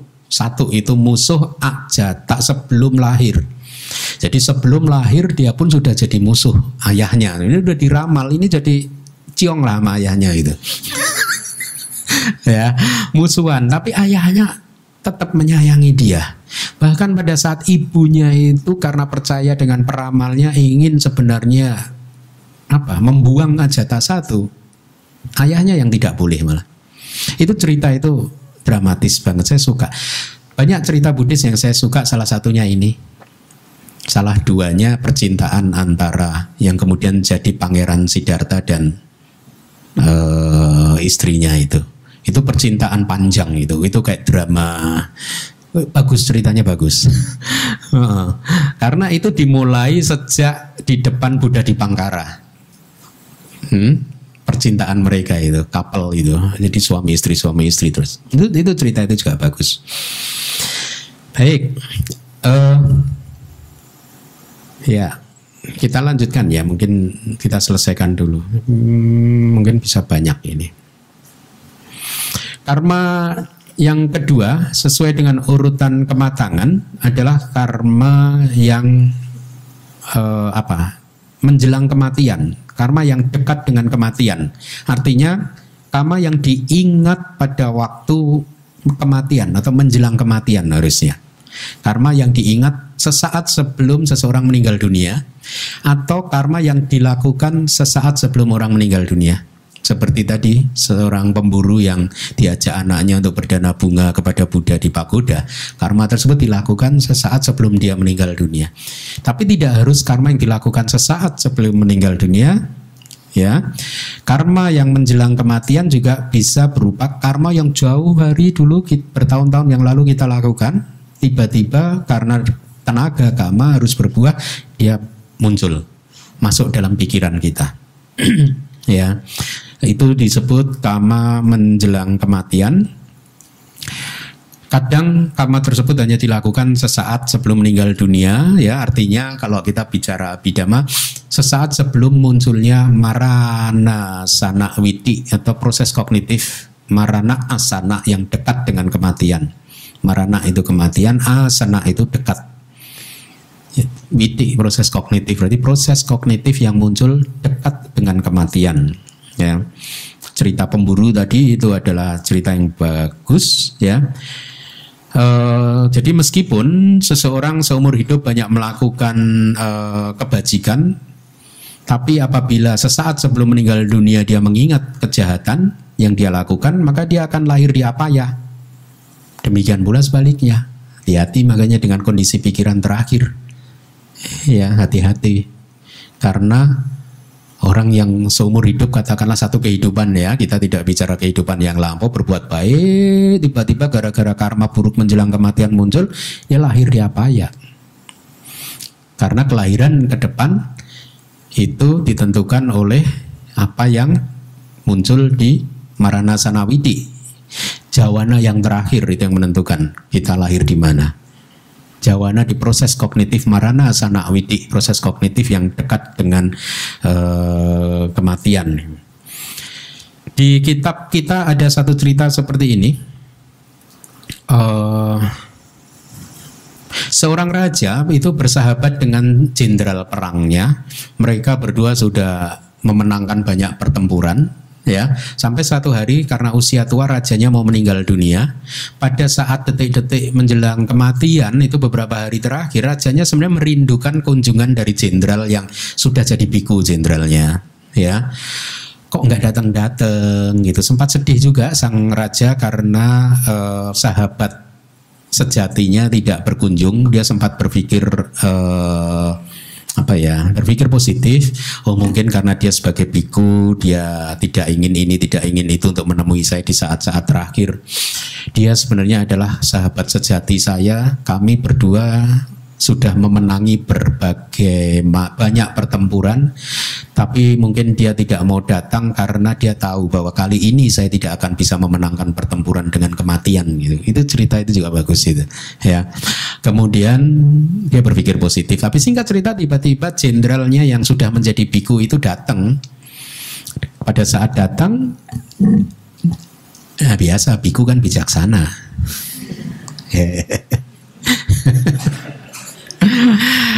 si Bantinya mengingatkan bukan masalah perangnya membunuh ini membunuh itu. Enggak yang diceritakan adalah kebajikan yang dilakukan mereka berdua atau yang dilakukan raja yang disaksikan oleh jenderal dulu. Karma baik ini karma baik itu. Kamu dulu melakukan karma baik ini karma baik itu. Hebat sekali loh hebat sekali loh gitu. Nah, singkat cerita akhirnya beliau happy lagi dan lahir di alam yang baik. Hmm? Bisa begitu, bisa begitu. Banyak perang, banyak membunuh, tapi di detik terakhir ada yang kalyanamita yang mengingatkan dia. Makanya itu itu tradisi Buddhis. Kalau Anda menunggu orang yang mau meninggal dunia, ingatkanlah beliau terhadap perbuatan baik yang dia lakukan. Jangan perbuatan yang tidak baik. Perbuatan yang baik. Anda harus pastikan ini perbuatan baik. Gitu. Ya. Waktu saya merasa papa saya mau meninggal dunia, saya sering mengingatkan beliau bagaimana beliau ini adalah pelindung uh, ayah yang baik ya mengantar saya ke universitas dulu kayak saya mau mau kuliah di Yogyakarta, beliau yang antar saya pagi-pagi misalkan begitu itu. Jadi hal-hal baik yang dia lakukan ya kita bisa bisa membantu seseorang yang mau meninggal dunia untuk mengkondisikan supaya karma baiknya itu uh, berbuah gitu ya. Nah, cerita-cerita seperti ini jangan kemudian Anda atau siapa pun mengambil apa bermuslihat apa itu bermuslihat itu oh berarti kelahiran besok ditentukan oleh pikiran terakhir ya ah berarti nggak apa-apa lah sekarang melanggar sila dulu lah ntar aja kalau tua baru ke wihara ya. Ada aja kan orang seperti itu ya hmm? Hmm, masih muda kok ke wihara Ntar kalau udah tua baru ke wihara itu salah loh. Jangan bermuslihat seperti itu ya. Kenapa? Karena kita tidak akan pernah tahu satu kapan kita akan mati. Ya kan? Ya. Tadi pagi ada tamu dari luar kota, satu rombongan lebih dari 10 orang. Yang satu suami istri sudah agak tua umur mungkin 70 tahun gitu uh, yang ibunya itu sempat dengan wajah yang berkaca-kaca, mata berkaca-kaca, ada kesedihan begitu. Dia ber bercerita tentang anaknya yang baru saja meninggal dunia gitu. Ya, lah iya Bante. Padahal kan harusnya saya dulu yang lebih tua Bante. Gitu. Maksud saya, saya ingin menyampaikan cerita ini masih aja ada seseorang yang berpikir bahwa mati harus tua. Hmm? Ah, maksud saya mati nggak harus menunggu kita tua. Hmm, kalau saya bicara kematian jangan terteror. Malah harus merenungkan bahwa satu saat nanti kita akan mengalaminya. Jadi kita kita akan siap sedia gitu. Ada saja orang yang berpikir bahwa mati harus menunggu sakit dulu. Enggak, banyak kok orang sehat mati. Ya. Nah, cerita-cerita seperti ini harusnya membuat kita waspada. Ada bahaya yang menghadang di depan kita. Cepat atau lambat dia akan datang bahaya tersebut. Lalu apa yang harus kita lakukan? Ya kita harus melakukan karma baik sekarang, ya, supaya kita bisa mengelola kehidupan ini dan kehidupan berikutnya dengan baik. Itu. Baik, saya rasa karena sudah waktunya ya, eh, kita cukupkan sampai di sini dulu. Ya. Sadu, sadu, sadu. Mandami Bante. Uh, Bante, Aling uh, ada beberapa pertanyaan. Yang pertama tadi yang tentang uh, waktu kelahiran uh, Buddha sebelumnya yang menjadi pegulat itu. Nah, waktu beliau melakukan kama buruk itu kan berarti belum sebagai Buddha. Nah, berarti uh, kalau misalkan uh, yang istilah garam itu uh, yang perumpamaan garam itu kan berarti uh, di maksudnya kalau yang melakukan adalah orang yang sudah uh, suci atau bagaimana gitu loh. Dan saat itu kan beliau masih putu jana. Tidak harus seperti itu. Jadi dua-duanya juga uh, uh, apa? bisa diartikan dua-duanya. Satu yang tadi saya sampaikan, satu yang Aling sampaikan itu. Karena istilahnya kontainernya yang menerima sudah Buddha, jadi berbeda. Gitu. Saat, saat berbuahnya maksudnya. Mm -hmm, saat berbuahnya itu kontainernya sudah gangga. Air di sungai Gangga. Jadi makanya efeknya juga tidak terlalu fatal, tidak terlalu parah. Tetapi juga ada karma buruk yang efeknya fatal yaitu mahamogalana. Ya, itu pun uh, ya itu agak agak agak parah. Di, di istilahnya dikebukin gitu kan sama itu. Ya. Nah, yang suta itu tadi yang saya sebutkan tadi sutanya itu lona pala suta. Ya tentang kristal. Suta tentang kristal garam. Ya jadi suta itu kira-kira sutanya begini. Ada seseorang melakukan sedikit karma buruk langsung menderita. Tapi ada seseorang melakukan karma buruk tapi dampaknya nggak terasa. Kira-kira seperti itu. Jadi itu seperti yang tadi saya sampaikan. Buddha menerimanya seperti itu gitu. Tapi yang disebutkan Aling juga nggak salah juga. Kalau seseorang itu memang istilahnya apa kalau di sana itu atupama. Jadi ataknya selfnya kepribadiannya itu buruk maka pada saat dia itu melakukan karma buruk bisa cepat berbuah juga gitu. Tapi ada seseorang yang kepribadiannya baik melakukan karma buruk yang sama buahnya tidak ada. Kadang ada kan gitu kan, dia itu padahal dia jahat loh. Banyak ini loh apa melakukan pelanggaran sila tapi kok hidupnya masih nyaman-nyaman aja. Lah saya begitu sedikit melanggar sila langsung kena. Nah, beda. Kelasnya beda.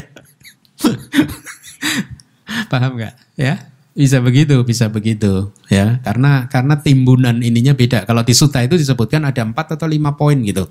Yang pertama adalah kayak bawita, kayak uh, tubuhnya sudah berkembang. Artinya meditasi samatanya itu sudah berkembang, silanya sudah bagus, ya. Kemudian wipassananya bagus, kemudian ya itu tadi kepribadiannya bagus. Jadi empat berarti ya. Nah, dia kalau melakukan sedikit karma ya tidak akan terasa. Seperti garam yang dimasukkan di air sungai Gangga. Tidak akan terasa ininya gitu. Tapi contoh yang kedua yang dari saya itu itu di kitab komentarnya juga dijelaskan begini. Ya ta ya ta yang kamang karoti tata tata tang pati sang wediati itu bahasa palinya. Kalau seseorang berkata bahwa apa pun kama yang dilakukan, maka itulah yang akan dipetiknya, maka tidak ada kehidupan suci ya. Ya, ya itu awal sutanya seperti itu. Jadi apa pun karma yang dilakukan, maka itu yang akan dipetiknya. Maka Buddha mengatakan kalau seperti itu berarti tidak ada kehidupan suci. Kesempatan untuk mengakhiri penderitaan tidak ada. Kenapa? Karena karma yang sudah kita lakukan dari masa lalu itu banyak sekali buahnya yang sudah kita lakukan. Kalau ini semua ini harus menunggu kita alami dulu, yang saya katakan di kelas hari Minggu, mending ibarkan bendera putih, menyerah, menyerah, menyerah, siapa pun, siapa pun, siapa pun. ya karena timbunan karma baik kita sudah uh, karma-karma baik atau buruk itu sudah terlalu banyak sehingga tidak akan pernah bisa ada habisnya mengalami buah karma itu. Tetapi begitu seseorang mencapai sotapana, banyak karma buruk yang bisa tiba-tiba tidak berbuah dan seterusnya gitu. Jadi ya dua-duanya bisa, dua-duanya bisa. Uh, ada lagi Bante. Uh, saya agak bingung tentang beda kama represif sama kama destruktif. Misalnya yang cerita tentang Raja Ajata satu yang uh, karena ada kama berat, jadi tidak bisa menjadi sotapana. Itu sebenarnya ada kama destruktif atau represif ya? Oh, begini. Jadi kadang overlapping. Uh, kita kan membagi empat klasifikasi kama yang sudah kita pelajari itu kan kama berdasarkan fungsi, yang pertama tadi dan yang kedua adalah kama berdasarkan urutan kematangan. Itu bisa overlap. Ya, artinya karma bis yang satu, karma yang sama bisa jadi itu adalah misalkan karma berat tapi juga karma produktif. Gitu atau karma berat tapi karma destruktif. Karena kalau di teks kita mengatakan eh, karma memecah belah sangga itu jadi karma destruktif dari Dewa Data sehingga dia kehilangan jana kalau saya nggak salah. Itu karma memecah belah sangganya. Dia menjadi karma destruktif yang muncul di kehidupan saat itu tapi dia tidak menjadi karma produktif yang menghasilkan patik sandi. Yang menghasilkan patik sandi Dewa Data untuk lahir di neraka Wiji itu adalah memecah belah sangga. Itu. Berarti destruktif juga nanti. Yang untuk Raja Ajata satu yang seharusnya bisa jadi destruktif karena menghentikan pencapaian jananya. Ha, menghentikan pencapaian jana. Kalau represif itu kan menekan ya. Iya. Ha. Uh, terus kalau misalnya yang tadi Bante misalnya yang uh, kondisi uh, yang cerita tentang raja yang sahabatnya jenderal itu apakah juga sebenarnya seseorang itu harus punya kama baik yang akhirnya berbuah oh, iya, iya, iya, sehingga iya. dia bisa dikelilingi oleh orang-orang yang mengerti saat menjelang kematian gitu. Iya, iya. Kalau kita analisa lebih presisi lagi seperti itu, memang dia mempunyai karma baik yang membuat dia mempunyai teman bijaksana seperti itu gitu. Ya, ya, betul. Makasih, Bang. Hmm. Malam, Bante. Uh, Bante, apakah kita uh, melalui meditasi atau apa, apakah kita akan tahu bahwa yang saya lakukan ini karma produktif atau karma apa? Terus yang kedua, tadi Bante bilang karma produktif itu berbuahnya bisa di pati sandi kalau memenuhi faktor-faktor faktor-faktor apa ya Bante? Oh, faktor-faktornya itu jadi setiap karma buruk itu ada faktor-faktornya misalkan karma membunuh disebut sebagai karma membunuh itu kalau empat atau lima faktor itu terpenuhi. Paham ya? Paham. Harusnya di buku besok juga ada itu. Hmm. Terus? Em, bentar Bante, sorry. Eh, tadi Bante ngambil cerita yang karma eh, destruktif itu kan yang tiba-tiba meninggal. Apakah artinya kalau udah tua tiba-tiba meninggal itu juga eh, karma destruktif? Eh, belum tentu. Nanti di sub bagian subbab yang terakhir kita akan bicara tentang kemunculan kematian itu ada ada beberapa sebab kematian. Jadi yang di hari Minggu sudah saya sampaikan dengan perumpamaan lampu minyak itu itu ha, ha. ya Terima kasih Bante. sama-sama. Selamat malam Masin. Mengenai kamar destruktif, apakah kalau misalnya gitu orang yang naik pesawat dan jatuh gitu, itu kan berarti ada karma destruktif yang mm, memotong ya. Eh, tapi terhadap sekelompok orang gitu. Jadi berarti eh, maksudnya apakah dulunya mereka mungkin melakukan mm, kejahatan yang berkelompok itu atau bagaimana atau tiap-tiap eh, orang mm, mempunyai sebelumnya melakukan perbuatan karma buruk terus eh, nggak tahu hal apa yang membuat mereka sama-sama eh, ada karma destruktifnya bekerja di saat itu gitu. Hmm, ya. Terima kasih. Secara teori ya eh, yang kemudian dikenal sebagai karma kolektif itu ya. Tapi memang sesungguhnya kam, wip, kama wipaka buah dari kama itu kan acintea, unthinkable. Artinya kita sebenarnya itu wilayahnya Buddha, Buddha Wisaya. Kita tidak pernah bisa memastikan ya ini per, buah ini dari mana. Jadi kita belajar seperti ini supaya apa kita bisa mempunyai pemahaman tentang kehidupan lebih baik lagi. Tapi strictly speaking kita tidak akan pernah bisa memastikan kecuali melalui meditasi kita sendiri, kemudian kita menganalisa itu akan kadang akan terlihat. Kenapa misalkan seseorang terlahir sebagai manusia di kehidupan kali ini dan kemudian bertemu dengan ajaran Buddha. Nah, itu kadang melalui meditasi itu akan terlihat karma apa yang membuat dia eh, terlahir sebagai manusia dan kemudian misalkan bertemu dengan ajaran Buddha dan lain sebagainya gitu ya. Misalkan banyak sih cerita-cerita seperti itu di Myanmar teman-teman biku misalkan dari hal yang sepele saja eh, berdana atau mempersembahkan air minum kepada Buddha. Hanya mempersem bukan hanya ya itu udah hebat ya persembahan kepada Buddha itu setiap pagi gitu dan kemudian mengucapkan aspirasi-aspirasi tertentu dan karena karma baik mempersembahkan minum kepada Buddha akhirnya membuat dia terlahir sebagai manusia dan tidak hanya itu tetapi dia juga jadi biku dari karma-karma itu gitu.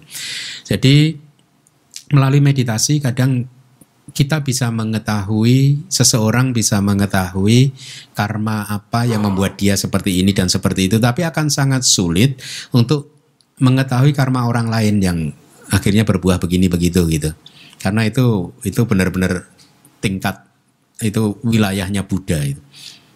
Gitu ya. Tapi untuk mengetahui karma masing-masing itu tidak tertutup kemungkinan. Sangat mungkin kita bisa mengetahuinya. Sangat mungkin ya. Itulah yang membuat sadda seseorang akan makin menguat.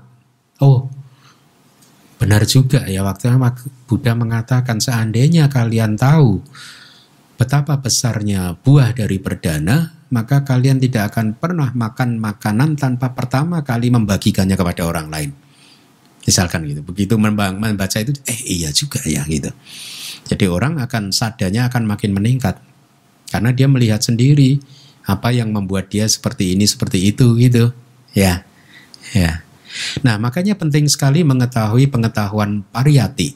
Karena dengan pengetahuan pariyati seperti ini akan mencegah kita untuk jatuh dalam pandangan salah membantu kita untuk terhindar dari pandangan salah ya. Eh, kadang ya gitu kalau ada orang yang mengatakan pariyati tidak penting itu kadang saya kalau nggak penting kenapa biku-biku itu harus belajar ya? Anda kalau tahu bagaimana biku-biku katakanlah yang saya tahu persis ya biku-biku di Myanmar itu harus belajar pariyati itu wow dari jam 9 eh, 4 pagi sampai jam 10 malam mau belajar terus tiap hari bayangin. Begitu ya Bu Vero. Oh iya tadi tentang panca anantaria kama saya hanya mengatakan lima karma keji ya Sebenarnya Anantaria Kama itu ada enam. Tapi kenapa biasanya teks-teks Indonesia hanya mengatakan lima? Ya, yang lima yang dikatakan itu adalah yang arti sekali diperbuat udah nggak bisa di cancel lagi. Intinya begitu. Ya, tapi yang keenam ini niata mica titik jarang disebutkan. Niata mica titik niata itu fix tetap pasti mica didik adalah pandangan salah. Jadi artinya niata mica didik adalah pandangan salah dengan buah yang pasti. Yaitu apa? Neraka. Nah, yang keenam ini jarang disebutkan kenapa? Karena seandainya seumur hidup seseorang itu memegang teguh pandangan salah, pandangan salah yang tidak mempercayai hukum karma dan sebagainya. Tetapi di satu detik katakanlah itu sebelum meninggal dunia dia menyadari kesalahannya dan dia oh iya ternyata hidup ini sebab dan akibat sebab dan akibat. Dia abandon pandangan salah itu, akhirnya meninggalkan pandangan salah, meninggal dengan kondisi yang seperti itu, maka pandangan salahnya tidak jadi karma anantaria, karma an, tanpa antara. Paham ya? Tapi kalau yang lima karma keji itu begitu diperbuat udah nggak bisa di cancel. Kalau yang keenam niat tak mica didik bisa di abandon, bisa ditinggalkan. Kalau dia menyadari kesalahannya, oh ternyata benar hidup itu sebab dan akibat saya mengalami ini karena dulu saya melakukan itu dan seterusnya, lolos. Ya, jadi yang keenam ini bisa ditinggalkan. Begitu. Menyambung pertanyaan yang uh, Cialing tanyakan tadi juga Bante. Misalnya kalau kita uh, ambil contoh di kehidupan uh, yang ada sekarang yang kita bisa lihat. Let's say uh, kita tahu orang ini uh, apa melakukan hal yang tidak baik, mungkin kita contohkan koruptor lah gitu. Tetapi koruptor itu kan ya terutama kalau di Indonesia mungkin dikondisikan karena negara kita yang tidak terlalu tegas dengan hukum atau apa pun, kenyataan di penjara pun mereka masih hidupnya nyaman, bahkan bisa bertransaksi keuangan tetap. Jadi ya seperti itu sebenarnya kondisinya masih nyaman sekali Bante. Eh, mungkin kalau kita uh, ambil contoh yang pegulat tadi uh, di kehidupan uh, masa lampaunya Buddha pun uh, itu lebih ke kontainernya. Mungkin berbuah pada saat uh, uh, apa sudah menjadi Buddha sehingga kualitasnya uh, tidak tidak besar lagi harus sampai mungkin patah pinggang juga atau apa. Nah, uh, misalkan seperti itu Bante koruptor tadi. Uh, nyata-nyata bahwa artinya di kehidupan ini pun sebenarnya dia masih dikondisikan ya masih bisa hidup nyaman walaupun dia melakukan suatu tindakan yang sangat merugikan bahkan uh, bukan hanya satu dua orang tetapi banyak sekali. Nah jadi maksudnya uh, uh, sepertinya tidak selalu bisa ngomong kontainer juga ataupun yang uh, uh, apa uh, yang bukan kontainer juga ya. Jadi apalagi Bante tadi ada sempat menyebutkan ya tergantung kualitasnya samadinya atau apanya gitu empat faktor tadi ya jadinya uh, itu seperti apa ya Bante? Gitu. Iya, satu yang harus dipahami karma mempunyai kekuatan untuk melintasi banyak kehidupan. Ya, tidak berbuah di kehidupan kali ini, tapi karma tidak pernah salah alamat. masih mempunyai potensi untuk berbuat di kehidupan depan, depan, depan, depan satu juta tahun lagi, satu miliar tahun lagi, satu itu. Ya, jadi dia bisa crossing many lives. Yang kedua, yang Anda ceritakan tadi kok belum menerima karma buruk karena dia berada di waktu dan tempat yang tepat. Paham nggak? Coba dia ada di mana? Di Tiongkok, di Jepang, di mana coba? Hah? Hah? Lah ya, dia berada pada tempat dan waktu yang tepat. Jadi pinter dia.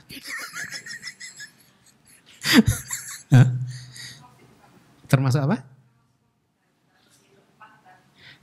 Eh, mungkin ini ya, kan kita udah belajar tentang sampati dan wipati itu kan, kegagalan dan kesuksesan itu kan. Mungkin termasuk itu adalah buat karma tersebut, buat karma buruk itu termasuk apa? Kesuksesan tempat buat karma buruk gitu ya. eh, waktu. Hmm. ya. Ya. Itu bagus tuh. Karena dia berada pada waktu dan tempat yang tepat. Tapi hati-hati, potensinya itu bisa crossing banyak hidup kehidupan. Huh? Makanya kalau saya sebagai biku ya eh, tidak akan lelah untuk menekankan kepada Anda tentang pentingnya sila, tidak melanggar sila ya. Kemudian melakukan jangan melakukan karma buruk. Karena kalau di suta kan sudah dikatakan karma buruk yang kita lakukan katakanlah hanya bisa memberikan mungkin kepuasan sebentar saja, tapi efeknya itu loh yang nggak tahan. Ya enggak? Bahaya yang tidak tampaknya itu loh. Hmm? Bahaya yang tidak tampak itu apa? Kelahiran berikutnya itu. Ya nggak tampak itu kan nggak tahan itu. Nah, mengerikan. Ya. Jadi begitu sih. Tetapi sebenarnya ya seperti yang Anda ketahui perjalanan kehidupan saya juga kan cukup colorful ya. Dulu saya ditakut-takutin untuk tidak boleh begini, tidak boleh itu, tapi sering saya langgar. kenapa? Karena saya nggak tahu kenapa harus ditakut-takutin gitu. Itu dulu sering saya langgar. Tetapi pada saat bermedit uh, mengenal Buddhism ini, meskipun saya tidak ditakut-takutin istilahnya ya, ya winaya ya hanya seperti itu sila kalau melanggar ya nggak ada hukuman apa-apa gitu ya. Tetapi kalau semakin sering kita bermeditasi, semakin sering kita bisa melihat betapa kedamaian dan kebahagiaan kita sering hancur hanya gara-gara perbuatan tidak baik, ucapan tidak baik, perilaku tidak baik. Kalau kita sudah bisa melihat itu bahwa ucapan tidak baik, perbuatan tidak baik, pikiran tidak baik ternyata menghancurkan ketenangan, kedamaian dan kebahagiaan hati kita, maka secara bertahap kita akan menjaga sila kita. Nah, itu yang saya rasakan di dalam perjalanan kehidupan saya. Jadi saya lebih kepada sebenarnya menjaga kedamaian, ketenangan hati saya di saat ini gitu. Meskipun ya struggle terus itu tetapi sudah mulai semakin jelas pandangan itu gitu. Jadi sebenarnya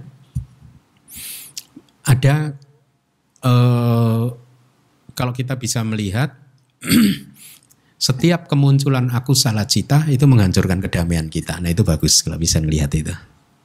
Ya, jadi kita akan menghindari aku salah cita secara perlahan-lahan. Itu yang harus dilihat sih sebenarnya. Baik, ada lagi? Malam Bante.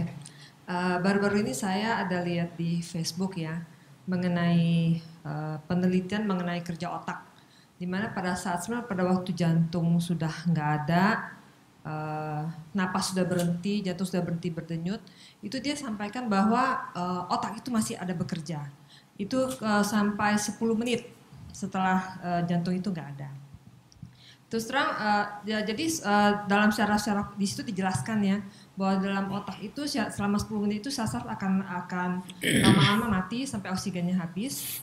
Bahwa satu tempat yang akan selalu ada yaitu di mana itu momennya, mo, uh, memorinya itu nggak nggak nggak putus. Nah terus pas waktu saya uh, nonton videonya itu sama cerita itu, saya jadi ter, apa uh, kagum gitu sama ajaran Sang Buddha ya. Kok Sang Buddha bisa tahu baru sekarang penelitian kita di ada ada penelitian itu, kan Sang Buddha cuma melalui meditasi pencerahan sempurna udah tahu. Uh, pertanyaan saya adalah apakah 10 menit yang terakhir itu merupakan uh, pati sandi atau cuti cita yang akan uh, apa uh, di mana momen mem, um, apa me, memori itu keluar satu persatu itu yang akan menjadi tempat uh, tujuan kita nantinya. Uh, memorinya seseorang sudah meninggal dunia kemudian otaknya masih menyimpan memori. Taunya bagaimana? Uh, di situ penelitian itu jelasin Bante. di di eh, apa dia ada Kalau karena memori kan fenomena mental, nama. Kalau otak kan fenomena materi. Saya nggak tahu pasti tapi di waktu dicerita apa di dalam eh, apa eh, video penerangan itu di situ jelasin bahwa eh, otak itu akan mati sarafnya mati satu persatu Hah. tapi hanya satu tempat itu yang memori nanti matinya terakhir. Nah pada Oh. waktu 10 menit itu dia bilang eh, semua memori akan keluar yang Hmm. kita ingat apa pun kejadian itu bisa keluar di situ.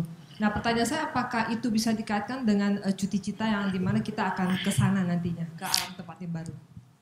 Kalau otaknya itu masih berproses sih masuk akal sesuai abidama. Karena itu fenomena rupa kan materi kan. Seperti yang dulu pernah saya katakan. Sebenarnya seseorang setelah meninggal dunia itu rupa itu masih berproses untuk sampai jangka waktu tertentu. Ya. Tapi kalau sudah meninggal dunia kok memorinya masih eksis berarti belum 10 meninggal aja tapi. Hah? Jadi gini Bante, eh, eh, napasnya sudah tidak bernapas, tapi otak itu masih bekerja selama 10 menit. Eh, iya Eh, itu sih jadi- masih masih masuk jadi- akal Jadi gini Bante, jadi eh, asumsinya justru kan kalau saya dengar dari saya di Pankara, Bante Rewata, Bante-Bante lain itu suka ngomong 10 menit terakhir itu menentukan hidup. Oke. Oh lah berarti belum meninggal dunia. Eh, jadi dibilang pas saat detik-detik meninggal dunia itu jadi 10 menit itu masih bekerja Bante. Enggak lah. Meninggal dunia ya meninggal. Begitu cuti cita meninggal. Enggak. Begitu Ya itu fenomena tubuh jasmani masih bekerja, masih masih berproses memang. Memang. Cuman saya lupa sampai berapa menitnya itu. Oh ya, itu yang saya lupa. Dulu kami di Myanmar pernah berhitung itu. Artinya guru kita menghitung itu, eh, diminta untuk menghitung itu. Sayangnya semua catatan saya itu kena siklon nargis itu loh. Kena apa? eh, angin topan itu loh.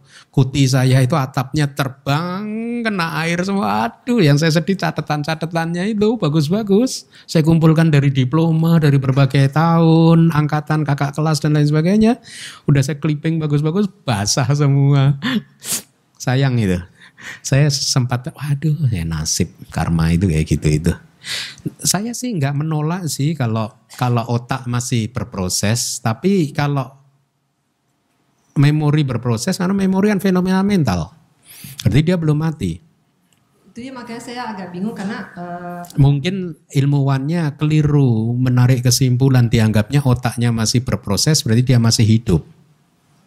saya nggak tahu Bante kan namanya juga penelitian yang disebar. Ya mungkin gitu, mungkin. Jadi menurut dia ini memorinya masih masih. Tapi sebenarnya itu hanya fenomena materi saja, rupa saja. Mentalnya sudah lahir ke mana gitu. Tadinya saya pikir dengan waktu apa eh, pada saat 10 menit itu kan katanya memorinya masih bekerja. Di situ pendeta itu bilang ya, memorinya masih bekerja. Saya jadi mikir apakah itu 10 menit terakhir yang eh, dimaksud di mana kita harus eh, berpikir yang baik supaya kita bisa ke Sebelumnya, kalau sudah mati ya mati sih. Ya sudah sebelumnya kita yang harus berpikir baik itu ya sebelum itu. Ya, eh, ini ini agak-agak ini apa? Karena saya juga tidak yakin lah dengan jawaban saya. Harus dipastikan dia sudah meninggal benar atau tidak ya. Kalau memang belum meninggal benar ya mungkin saja alat kedokteran kan juga tidak mampu mendeteksi fenomena mental. Sesungguhnya dia masih hidup waktu dikatakan otak masih berproses berarti dia masih hidup gitu. Bisa jadi juga itu momen-momen detik-detik terakhirnya gitu, bisa jadi juga. Makanya saya tidak bisa menjawab dengan pasti. ya ya. Tapi kalau seseorang sudah difonis meninggal kok fenomena materinya masih berproses itu iya memang gitu. Memang gitu. Meninggal dulu terus ininya berproses sampai terurai semua gitu. Malah Bante. Bante berarti tadi yang Miyata Misaditi aku salah garuka yang memiliki buah yang sangat kuat ya selain lebih kuat dari pancanantarya kama tersebut. Buah kama Oh iya, iya, iya. cuma Oke, menegasi. sebentar. sebab pada saat alam semesta hancur dia masih ada yang lain udah bisa ke alam. Oh iya, benar benar. Benar benar. Bisa dari situ benar. Berarti dia paling kuat ya Bante. Mm-mm. Kan. Terus hmm, saya boleh nanya mengenai rupa nggak Bante? Ah, Bahwa rupa. ah, Kan kebanyakan manusia itu lahir dengan 27 rupa. ah. Bagaimana dengan yang hermafrodit atau dua kelamin? Oh, Terus ada setelah kelahiran biasanya misalkan ini bahasa umumnya eh, siang laki-laki, malam wanita. Berarti apakah iti bawah itu bisa terbentuk setelah eh, kelahiran akibat dari kama maksudnya dibentuk oleh kama setelah kelahirannya itu iti bawahnya sebab itu yang pagi laki siang malam tuh beneran atau? itu kayak benches gitu misalkan Ya tapi kan kayak apa? ya benches istilahnya Ya tapi kan iti bawah itu penentu femininitas Loh, enggak dong, gendernya satu dong itu. gender ya tetap wanita maksud saya apakah itu termasuk ke dalam ada pembentukan iti bawah atau akibat apa itu? Enggak lah. Bukan ya Bang? Saya, saya rasa jenis kelaminnya hanya satu ya. ya gendernya Harus. satu kan Heeh. tapi kan gender itu membawa femini, sifat femininitas Oh iya, iya. kewanitaan, apakah ini termasuk ke dalam iti bawah kama atau tidak kalau memang tidak ini karena apa gitu kan Ya karena mungkin lemah ya. Eh, dia kita tidak mengenal tengah-tengah nggak mengenal ya adanya kiri atau kanan gitu. nah kalau yang di tengah-tengah seperti itu berarti campuran itu mungkin jadi lemah gitu ya. Tetap aja tapi dia mungkin secara yang dominan apa tetap ketahuan sih. Dominannya laki atau perempuan Yang gitu. lebih dominannya berarti Hmm, hmm, hmm, bukan karena ada pembentukan gender baru gitu nggak ada, nggak ada. Kalau di teks itu dikatakan kita itu hanya 27. Yang yang satu gender itu nggak ada. oh itu kalau yang lahir dengan Double itu ya, double ya berarti 28. 28 ya Eh, siapa ya kemarin yang mengatakan ya katanya pernah melihat di di Tangerang atau apa? Bener nggak sih? Double sexuality. Eh, ada ya? Oh ya Bu Dokter juga yang bilang ya hermafrodit gitu ya? Ada ya? Ada ya? Oh saya baru ngeh loh. Nanti kalau di teks itu juga ada. Dulu saya sempat berpikir, ah, apa ada sih gini? Oh ada ya. Di Tripitaka ada loh. Di Tripitaka ada loh. Itu salah satu dari jadi ada lima kelainan, satu yang satu itu nggak boleh jadi biku. Itu yang yang tadi, yang kata kayak kata Yohendi tadi, siang laki, malam perempuan. Kalau yang double masih boleh. ada ya ternyata ya. Gitu Yohendi ya. Berarti Apa? bukan karena pembentukan gender baru ya bukan ya Bante Harusnya satu ya. itu. Harusnya satu ya. Hmm. Harusnya satu ya. Saya kira Kalau yang double yang ini tadi yang apa? eh itu hermafrodit. Hermafrodit itu double ya. berarti eh, gender itu nggak bisa dibentuk setelah kelahiran berarti eh, Nggak bisa. nggak bisa ya. Bisa. Pada detik pertama di kelahiran. Iya. Ya udah makasih. Ya. Bisa di Korea Selatan.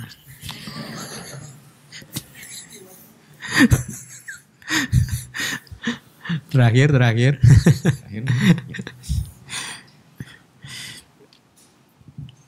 Ah, Bante, Bante, saya mau tanya, saya masih kurang paham apa sih hal-hal yang bisa mempengaruhi hasil karma itu bisa berbuah di kehidupan ini atau berbuah di kehidupan yang akan datang gitu. Makasih. Oh, kalau yang pasti berbuah di kehidupan kali ini itu adalah karma yang memenuhi beberapa syarat. Ya. Misalkan waktu sampada. Jadi kesuksesan tentang barang yang mau kita danakan itu harus satu barang yang baik. Yang tidak kita miliki tidak dari hasil melanggar sila. Ya. Kemudian kesuksesan dari yang menerima. Jadi Anda berdana, Yang menerima adalah anagami atau arahat yang baru saja keluar dari niroda samapati. Itu kesuksesan itu. Kemudian kesuksesan yang ketiga adalah itu apa? Guna atireka. Guna atireka itu kualitas spesial. Oh jadi tadi yang kesuksesan penerima adalah arahat. Maaf. Kemudian guna atireka itu adalah kualitas spesial arahat yang baru saja keluar dari niroda samapati. Ya kalau syarat-syarat itu terpenuhi dikatakan karma itu langsung berbuah di kehidupan kali ini juga. Tetapi teks Abhidhamma mengatakan mana lebih baik karma yang langsung berbuah di kehidupan kali ini atau karma yang akan berbuah di kehidupan berikutnya. Karma baik yang akan berbuah di kehidupan kali ini atau karma baik yang akan berbuah berupa padi sandi di kehidupan berikutnya. Mana yang akan dipilih? Hmm? Hmm? kali ini salah satu aja kali ini. Padi sandi betul. Kenapa? Hmm? Kenapa? Analisa abidamanya. Karena kalau karma baik itu berbuah padi sandi berarti dia berbuah dengan berapa akar? Tiga akar ya atau dua akar. Bisa juga dua akar. Oh, oh enggak kalau karmanya enggak ke arahat ya. Jadi bisa juga toh dua akar kalau dia enggak dis enggak toh belum tentu kalau ikut-ikutan. Hmm. Tapi apa pun dua akar minimal dua akar atau tiga akar. Tapi kalau berbuah di kehidupan kali ini berapa akar coba? Contohnya berbuah karma yang langsung berbuah itu berbuah buahnya apa sih? Hmm? Dapat mobil, ya, mobil mewah katakanlah, uang, rumah, materi toh semua, fenomena materi toh Fenomena materi itu berapa akar? Ahituka, tanpa nggak ada akarnya. Jadi menurut Abhidhamma lebih powerful kalau karma itu berbuah berupa padik sandi. Berupa kelahiran kembali sebagai manusia atau sebagai dewa. Nah, tapi orang kebanyakan milih ah, enak berbuah sekarang. Salah kan? ya enggak? Ada aja orang mau pengen nih karmanya langsung berbuah sekarang. Kalau berbuah sekarang ya paling berupa itu uang, mobil, rumah, ah itu gak tanpa akar. Gitu ya. Siapa tadi yang bertanya tadi? Ada lagi. Kalau itu kan satu karma hasil karma baik ya. Kok hasil karma buruk? Ha, yang beda lagi ya, Bante. Yang berbuah di kali ini ya. Hmm tidak ada tidak ada penjelasan, tetapi bukan berarti tidak bisa, tetap bisa. Tetap bisa. Contohnya seseorang tiba-tiba mau memaki-maki orang yang galak, nah langsung berbuah pasti. Hah? Oh, ya. Coba aja. Enggak, enggak jangan lama-lama langsung berbuah tetap ada tapi nggak diinikan. Nggak di teks nggak pernah baca saya, mungkin nggak nggak terlalu menarik ya. Ya. Terima kasih banyak. Ya, cukup ya. Hmm?